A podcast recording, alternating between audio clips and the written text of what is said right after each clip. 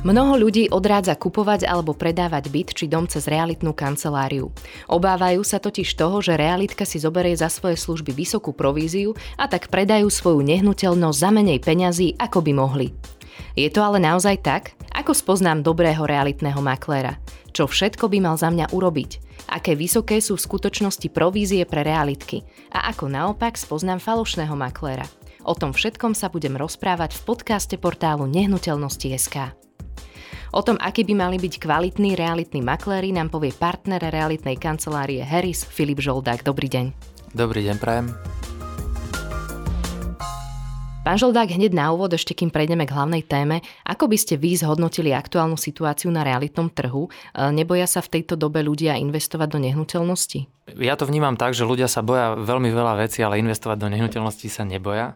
Ale to re, reálne rozhodnutie investovať je presne ovplyvnené tým strach, strachom z toho, z tých okolností, ktoré vlastne momentálne vplývajú nielen na kúpu nehnuteľnosti, ale vôbec na celý život.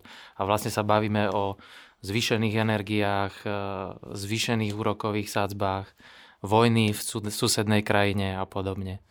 Ale tak by som to povedal, že momentálne ten trh je ovplyvnený tým váhaním a tým pádom akože odkladaním toho rozhodnutia a tým pádom akože to rozhodnutie je odkladané s nejakým očakávaním do budúcnosti. A ako možno ku klientom pristupujú banky? Majú ľudia vôbec šancu získať hypotéku, ktorú potrebujú, alebo im možno v tom bránia aj sprísnené podmienky kvôli tej ekonomickej situácii, aká tu je? Áno, tie sprísnené podmienky boli prijaté presne prijaté za tým účelom, presne za tým účelom, aby tých hypoték sa neposkytovalo toľko. Čiže Národnej banke Slovenska sa naozaj toto podarilo a tých hypoték vlastne momentálne sa načerpáva menej, ako tomu bolo v minulých obdobiach. My pozorujeme zmenu, respektíve zmenu v tom, že vlastne ľudia používajú viacej vlastných zdrojov na financovanie svojej nehnuteľnosti alebo kúpy nehnuteľnosti. Takže to, čo si doteraz našetrili, tak vlastne sa rozhodli, že to konečne použijú ako keby. Je to tak. A prejdeme teraz k našej hlavnej téme, a to sú realitné kancelárie. Ako to vlastne celé funguje, pán Žoldák, na začiatku? A predstavme si takú situáciu, že idem si buď kúpiť byt alebo dom, alebo chcem predať svoju nehnuteľnosť, tak čo urobím? Ozvem sa do realitky, alebo mám kontaktovať konkrétneho realitného makléra, alebo ako postupovať? Záleží od toho, aký kontakt máte. Ak ste doteraz so žiadnou realitnou kanceláriou nespolupracovali, tak sa môžete priamo ozvať do realitnej kancelárie, kde vám nejakého realitného maklera odporúčia na základe vašich preferencií alebo nehnuteľnosti, ktorú predávate, alebo lokality, v ktorej predávate. A ak máte referenciu na realitného maklera od svojho známeho, tak samozrejme je najlepšie kontaktovať toho realitného maklera. Ten biznis je, myslím si, že aj my hovoríme, že je vyslovene referenčný biznis a na tom je založený a myslím, že dobrá referencia je veľmi dôležitý marketingový nástroj každého maklera, na ktorej si zakladá. Čiže ak máte dobrú referenciu, použite ju. A ak náhodou nemáme, tak podľa čoho si vybrať možno tú realitnú kanceláriu? Neviem, podľa web stránky alebo podľa recenzií na internete? Každý má nejaké svoje vlastné preferencie. Odporúčam zavolať do tej realitnej kancelárie a popýtať sa, že čo všetko tá realitná kancelária je schopná urobiť, preto aby moju nehnuteľnosť predala, a podľa tých preferencií, ako tá realitná kancelária naplňa tie preferencie alebo očakávania, tak sa rozhodnúť. A ako by malo vyzerať také prvé stretnutie s dobrým realitným maklérom? Najprv si možno povedzme, keď ideme kupovať dom a potom, keď ideme predávať dom alebo byt. Mám to tu spísané v odrážkach. Čiže ak kupujete dom, tak je dobré, aby ste sa stretli samozrejme s maklérom a ten maklér, aby bol mieste na, na mieste na čas. To znamená, to je prvá nejakým spôsobom vizitka toho človeka, že vie prísť na stretnutie, vie prísť na stretnutie na čas, je pripravený, má všetky ne- informácie o nehnuteľnosti a lokalite, vie informovať o možnosti zabezpečiť financovanie tejto kúpy, informuje o postupe a procese, to znamená, aby ten kupujúci si vedel predstaviť, čo ho čaká, koľko ten proces bude trvať, a takisto sa pýta na spôsob toho financovania a možnosti kupujúcich financovať t- tú nehnuteľnosť, ktorú si vybrali. A keď ideme predávať byt alebo dom, sú tam možno nejaké špecifika, že, alebo ten realitný maklér dáva ešte možno nejaké služby navyše? Ak predávate dom, tak samozrejme dochvíľnosť je takisto veľmi dôležitá. Má zoznam podkladov ten maklér, to znamená, musí mať zoznam podkladov, ktoré od vás potrebuje, aby v príprave, k príprave prezentácií a informácií pre kupujúceho mal všetky náležitosti. Následne vie odporučiť finančného sprostredkovateľa a samozrejme aj právny servis právnika, aby to všetko prebehlo v súlade s platnými legislatívnymi podmienkami. A samozrejme vie informovať o tom procese a postupe, to znamená, koľko bude trvať a aké situácie môžu nastať. To znamená, vie toho predávajúceho upozorniť na to, čo sa môže v procese stať a koľko to bude trvať a na čo sa má pripraviť v prípade buď pozitívneho postupu, tak ako si ho naplánovali, alebo aj negatívnej odozvy z trhu. A o tomto budeme hovoriť neskôr. Ešte mi napadá, že pri tom prvom stretnutí, že či existujú možno nejaké také prvé signály, ktoré mi vedia povedať, dávaj si pozor, s týmto človekom radšej nechod do spolupráce. Možno, ako ste aj vy spomínali, tá dochvíľnosť je dobrá, že napríklad, že meška, alebo je arogantný, alebo zaujíma ho iba provízia. Jasné, tie základné sťažnosti, ktoré počúvame od našich klientov, pre, ktorí prechádzajú z iných realitných kancelárií alebo iných realitných makarov, alebo od kamarátov, ktorí nakoniec sa obratia na naše služby, sú také absolútne typické, že nezdvíha mi telefón, nekorektne ma informuje, povedal mi niečo, ale robí niečo iné. Také klasické ľudské záležitosti. Medzi tie klasické znaky sú presne tie, ktoré ste vymenovali, že je nekorektný, netransparentný, nekomunikuje, nedodáva spätnú väzbu na čas a podobne. To sú také typické veci, ktoré samozrejme sa dajú v procese všimnúť. Na tom prvom stretnutí je samozrejme dôležitý prvý dojem, lebo ten môže človek urobiť iba raz a keď už pri prvom dojme má ten klient kupujúci alebo predávajúci dojem, že to nie je ten správny človek, tak určite by mal hľadať ďalej. My hovoríme, že návodom na nájdenie si dobrého maklera je spolupráca s certifikovanými maklermi a realitnými kanceláriami. To znamená, treba si pozrieť, či je členom nejakej asociácie, či tí makléri sú skúšaní pravidelne, školení, certifikovaní. A to je akýmsi vodítkom k tomu, aby si vybral dobre. Tak prvé stretnutie máme za sebou, povedzme s tým dobrým realitným maklérom. Potom sa dohodneme na spolupráci a akou formou, to ma zaujíma. Podpisuje sa tam možno nejaká zmluva a ak áno, tak čo všetko by mala obsahovať taká seri- seriózna zmluva medzi realitkou a klientom? Jasné, my hovoríme, že bez zmluvy neodporúčame spolupracovať ani maklérovi, ani tomu klientovi, ani tak nespolupracujeme. To znamená, vždycky pred spoluprácou, ktorá hovorí o sprostredkovaní predaja bytu alebo domu alebo pozemku, podpisujeme sprostredkovateľskú zmluvu, ktorá je v našom prípade exkluzívna a to odporúčam samozrejme každému takto podpisovať, aj tomu klientovi, aj maklérovi. A čo to znamená, že je exkluzívna, keby ste mohli tak vysvetliť? Znamená to, že na vopred dohodnuté obdobie, na nejaký čas, ktorý si spolu dohodnú, nikto iný nebude predávať tú nehnuteľnosť okrem tej realitnej kancelárie. To znamená, je to výhradné zastupovanie toho predávajúceho. Vtedy tá realitná kancelária dokáže naozaj na sto percent to, čo v tej zmluve slúbi, dokáže aj splniť. Uh-huh. A čo teda ešte by mala obsahovať tá zmluva? Tak klasické právne náležitosti, to znamená popis zmluvných strán, dohodnutie, doby spolupráce, mal by byť riadne podpísaný, popísaný predmet zmluvy, to znamená, čo je účelom tej zmluvy a za akých okolností sa tá zmluva bude naplňať. Mala by transparentne hovoriť o odmene pre realitnú kanceláriu a takisto by mala hovoriť o možnostiach buď ukončenia alebo predĺženia tej zmluvy. A sú, opäť sa opýtam na také podozrivé veci, či sú nejaké podozrivé veci v tej zmluve, čo by nám malo povedať a zdvihnúť prst, že pozor, že táto zmluva, tam majú nejaké zvláštne podmienky. My hovoríme, že zmluva by mala byť zrozumiteľná pre obidve zmluvné strany a v prípade, samozrejme, že ten klient nerozumie niečomu v tej zmluve, by mal kontaktovať odborníka, právnika, advokáta, ktorý by mu s tou zmluvou dokázal pomôcť, aby mu ju vysvetlil, alebo aby skonfrontoval tú realitnú kanceláriu s tým, čo je v tej zmluve napísané. My máme takéto skúsenosti, aj dokonca vítame, keď tá zmluvná strana má právnika, lebo ten proces to uľahčuje, veľakrát aj urýchľuje. Dobre, povedzme si, že zmluva je už podpísaná a čo nasleduje potom? A venujme sa tak najskôr predaju nehnuteľnosti, že čo všetko mi zabezpečí dobrý realitný maklér, keď idem predať svoj byt alebo dom. Je niekoľko milión nástrojov, ktoré realitní makléri používajú na prezentáciu a propagáciu, tak aby našli toho vhodného kupujúceho.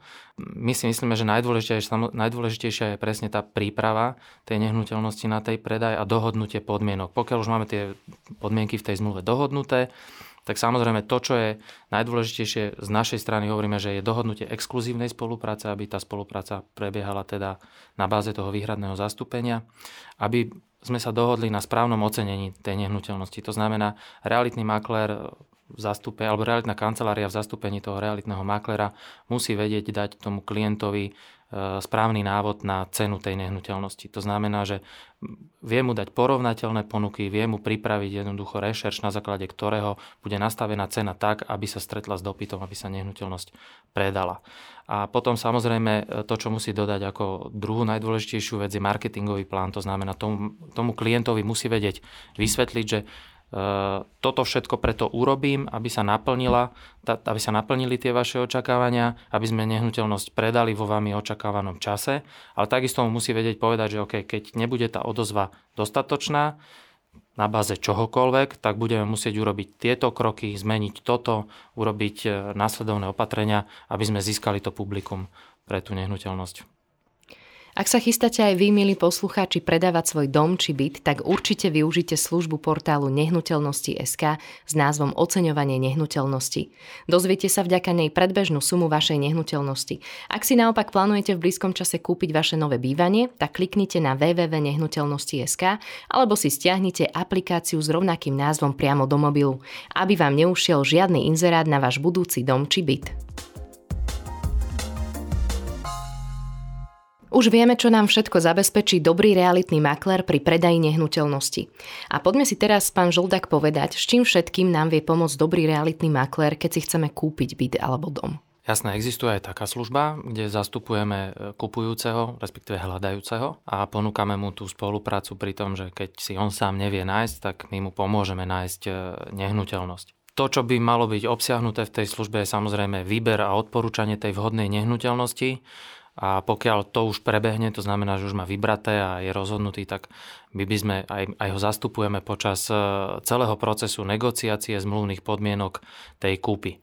Vieme zabezpečiť samozrejme aj sprostredkovanie financovania nehnuteľnosti a vieme v spolupráci s právnikom nastaviť tú správnu zmluvnú dokumentáciu. Ten maklér potom samozrejme dohodne aj dohliada na podpisovanie dokumentov v banke a u notára, sprocesuje kataster nehnuteľnosti, Odovzda, prevza, odovzdanie a prevzatie nehnuteľnosti, vie byť súčinný pri prehlásení energií a vie sprostredkovať kontakt na rôznych dodávateľov, napríklad upratovanie, malovanie, sťahovanie a podobne. Čiže je tam akože veľa činností, s ktorými vie maklér pomôcť, a myslím si, že v dnešnej dobe mať makléra je naozaj je, je určite nápomocná činnosť.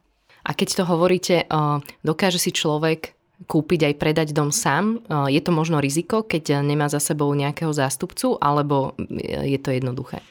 Hovorí sa, že aký je dôvod vlastne, že prečo by som mal osloviť realitnú kanceláriu, tak ten najväčší dôvod, prečo by mal niekto predávať alebo predávať cez realitnú kanceláriu, je ten, že tá realitná kancelária by mu mala zabezpečiť servis, vďaka ktorému sa tá nehnuteľnosť predá rýchlejšie a za viacej peňazí, ako keby si to ten klient predával sám. Čiže samozrejme každý si vie dokázať, len ho to asi bude trvať o mnoho viacej času. Nie je si istý v tom, že či to predal za dobrú cenu, ak to predá rýchlo, alebo keď to predáva pomaly, či je cena nastavená dobre. A tá pridaná hodnota tej realitnej kancelárii je je v tom, že je to jej každodenný chlebík a jednoducho vie, do čoho ide, vie, čo mu poradí a vie, čo má urobiť, aby sa to naozaj predalo podľa očakávaní toho klienta. A keďže je platená percentuálne z ceny tej nehnuteľnosti, tak aj cieľom toho realitného maklera je zabezpečiť čo najvyššiu predajnú cenu pre toho predávajúceho. O tej provízii sa budeme ešte rozprávať. Čo ma ešte zaujíma je, že ako dlho vlastne trvá v priemere dobrému realitnému maklérovi, kým predá nehnuteľnosť alebo kým nájde nové bývanie pre svojho klienta, že či sa dá možno nejaká taká, že priemerná dĺžka toho predaja alebo tej kúpy. Áno, máme štatistiku, to znamená, že môžeme to aj porovnať. Kým pred rokom to bolo nejakých tridsaťdeväť dní, kedy trvalo priemerne, koľko sa predala nehnuteľnosť na bratislavskom realitnom trhu, tak dnes tá doba je na úrovni šesťdesiatštyri dní. To znamená, predlžuje sa momentálne tá lehota, je to samozrejme vplyvom okolností, o ktorých sme sa bavili v, na začiatku, ale tá doba sa pohybuje niekde medzi mesiacom až dvoma. Takže pokiaľ ešte, že nedokážem byt predať alebo kúpiť v tejto lehote, tak je to ešte stále v poriadku, že taký je teraz trend. Určite. A znamená to, že čím viac inzerátov má nejaký realitný maklér, tak tým sú lepšie aj jeho obchodné schopnosti, alebo to vôbec s tým nesúvisí? Je to presne naopak. Maklér... Prečo? My to vnímame tak, že čím viac nehnuteľností ten obchodník alebo maklér má, tým je menej schopný obslúžiť ich všetky kvalitne. To znamená, je nejaký kritický počet nehnuteľností, nad ktoré už ten realitný maklér nemôže mať sto percent znalosti o každej tej nehnuteľnosti, o každom klientovi a o procese, ktorý prebieha pri danej nehnuteľnosti. To znamená sledovať odozvu, dopyty, dávať spätnú väzbu tým klientom. To znamená, je určitá hranica, pri ktorej ten realitný maklér už si má povedať, že OK, mám nabraté, musím to predať. Aj my v našej realitnej kancelárii razíme takúto teóriu, že nie je dôležité nabrať všetky nehnuteľnosti do ponuky, ale všetky nehnuteľnosti, čo máme v ponuke, treba predať. To znamená, náš si ten klient zazmluvňuje na to, aby sme mu pomohli s predajom a to je naša hlavná úloha. Že keď už človek niečo robí, že nech to robí poriadne a keď má toho veľa, tak sa to presne nedá a možno práve vtedy vzniká k tomu, že realitný maklér mi nedvíha, nemá na mňa čas, nemá dostatok informácií a podobne. Je to presne tak. Čo ľudí najviac odrádza vlastne od vyhľadania realitky, tá spomínaná provízia, ktorú akože musia, to poviem tak škare, do tej škaredej realitke dať, ktorú si daná spoločnosť zoberie. Tak ako sa vlastne pohybujú tieto provízie, ak by ste možno mohli dať nejaké konkrétne čísla? Provízie sa pohybujú v Bratislave od, dnes som počul dokonca, že od jedného percenta až po osem percent.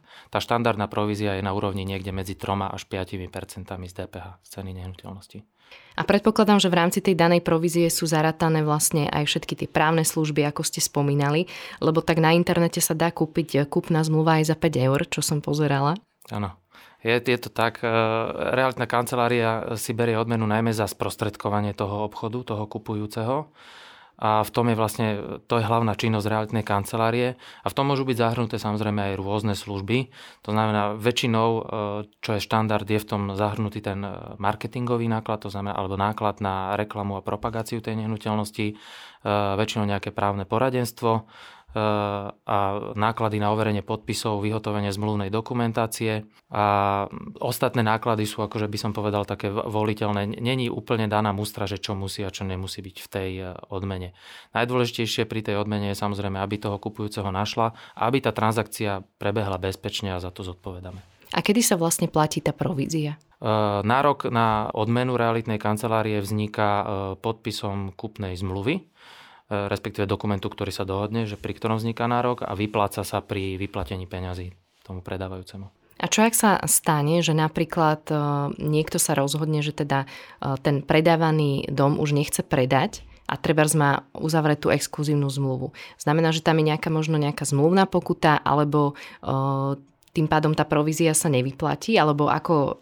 Ako to postupuje v týchto prípadoch? U nás to máme otvorené, respektíve nastavené tým spôsobom, že v prípade, že počas platnosti exkluzívnej sprostredkovateľskej zmluvy dôjde k zmene zmýšľania toho predávajúceho, tak je možné od tej exkluzívnej zmluvy odstúpiť bez, bez akékoľvek zmluvnej pokuty. Tak to je, myslím, že dobrá správa, že naozaj, že tie situácie, ktoré zažívame, sú naozaj rôzne a niekedy si možno aj premyslíme, že radšej nebudeme predávať, radšej nebudeme kupovať a, a tak ďalej. Ešte mi napadá taká jedna vec, Chcem že... Chcem upozorniť, pardon, na to, že samozrejme, kým nie je nájdený kupujúci, lebo môže sa stať, že už nájdeme kupujúceho, na kt- ktorý zloží zábezpeku. Ak si to už v tomto momente e, vlastne ten predávajúci rozmyslí, tak tedy tam už je výška pokuty, Vo, respektíve je tam pokuta vo výške tej zloženej zábezpeky. A viete vy možno v rámci nejakého prieskumu trhu, že o čo majú kupujúci dnes najväčší záujem? O dvojizbové, trojizbové byty je najväčší záujem momentálne. Z hľadiska cenovej relácie vidíme, že najväčší záujem je o nehnuteľnosti v, do cenovej relácie do tristo až tristopäťdesiat tisíc eur. A čo ešte také ďalšie, aké majú možno ľudia preferencie? Tak medzi najdôležitejšie preferencie z hľadiska tej nehnuteľnosti patrí samozrejme dobrá dispozícia bytu, exteriérová plocha, to znamená balkón alebo lóžia, ale na prvom mieste je vždycky lokalita. To znamená, že lokalita je to, čo v prvom momente ovplyvňuje to rozhodovanie toho kupujúceho, na základe čoho potom hľadá už konkrétnu nehnuteľnosť. A vedeli by ste možno povedať, že ktoré sú také lokality, o ktoré ľudia najviac prejavujú záujem? Momentálne najdopytovanejšia lokalita, aj lokalita, v ktorej sa najviac predávajú byty, je Bratislava dvojka Ružinov. To je dlhodobo štandardne veľmi dobre vyhľadávaná lokalita. Takisto veľmi populárna je Bratislava jednotka Staré mesto. Potom nasledujú lokality, ako je Nové mesto, to znamená Bratislavský okres tri. A nasledujú, potom je to, nasleduje potom Petržalka, ktorá je veľmi populárna, a potom až Bratislava štvorka vlastne na poslednom mieste.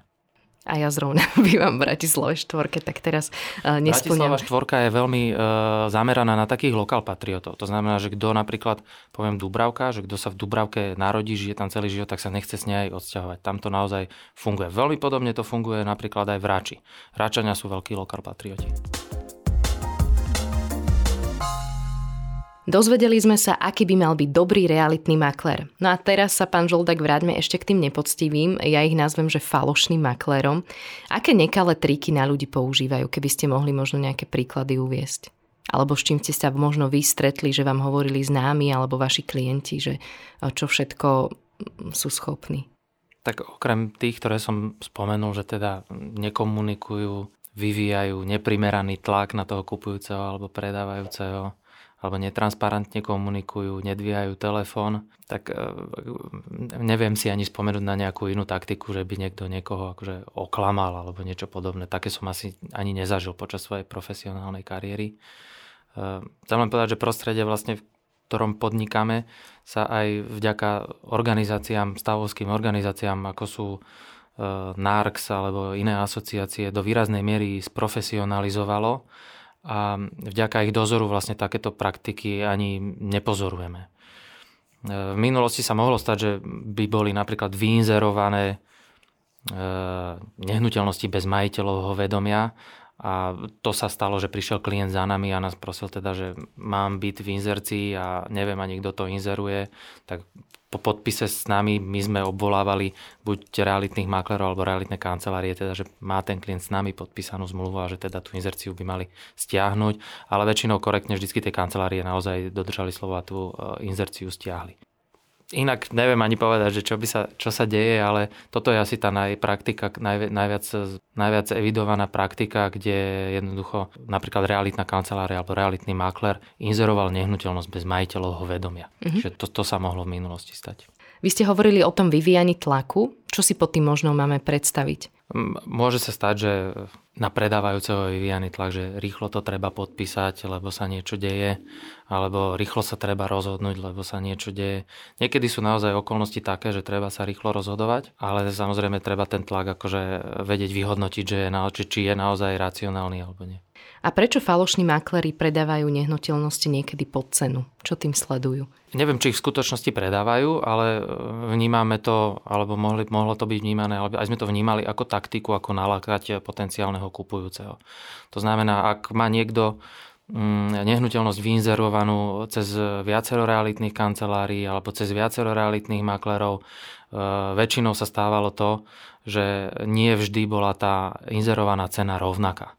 To znamená, niekde bola nižšia, niekde bola vyššia a cieľom vlastne vyinzerovania tej najnižšej ceny bolo prilákanie čo najväčšieho počtu kupujúcich a tak zatlačiť na toho predávajúceho, aby jednoducho zmenil svoje uvažovanie o predajnej cene. A na záver by som vás ešte poprosila takú, že dobrú radu. Za akých okolností by sme nikdy nemali podľa vás podpisovať akúkoľvek zmluvu? Tak ak je samozrejme zmluva nevýhodná, tak ju nepodpisujte. To znamená, že ak jej nerozumiete, ak je nezrozumiteľná. Ako som povedal, že ideálne je v prípade pochybnosti obratiť sa na odborníka, právnika a nechať si zmluvu vysvetliť. Vlastne chcel som povedať na začiatku, že momentálne tá doba, kedy sa rozširuje ponuka, je taká, že vidíme, že viacero ľudí vyhľadáva služby realitnej kancelárie, ako tomu bolo v minulosti. To znamená, tým, že sa predáva menej, ako sa predávalo pred pol rokom alebo pred rokom, tak služby toho odborníka, tej realitnej kancelárie sú, myslím si, že o mnoho vyhľadávanejšie, ako tomu bolo, pretože už sa naozaj nepredá všetko, ani za hociakú cenu. A preto je veľmi dobre vyhľadať realitnú kanceláriu ako pomocníka pri procese predaja nehnuteľnosti. Presne, s tým predajom to nejde niekedy tak, ako si možno predstavujeme. Ja viem minimálne o dvoch známych, čo predávajú nehnuteľnosti a už nejaký ten mesiac sú na trhu a ako si stále to nejde, že naozaj, že tá ekonomická situácia je všetko, čo sa deje poznačuje celý tento trh? Určite áno. A od okolností, ktoré ovplyvňujú to nákupné správanie, až cez propagáciu nehnuteľnosti je naozaj dobré nechať si poradiť, aby naozaj tá nehnuteľnosť, to nastavenie toho predaja, nastavenie ceny reflektovalo očakávania toho trhu. A keď napríklad možno ľudí odrádza vysoká cena, je potom a riešením ísť cenou dole? Samozrejme, ale to záleží od toho predávajúceho, či si to môže dovoliť. Za všetky cenné rady ďakujem partnerovi Realitnej kancelárie Herrys Filipovi Žoldákovi. Ďakujem. Pekný deň vám želá ešte Zuzana Majerčíková.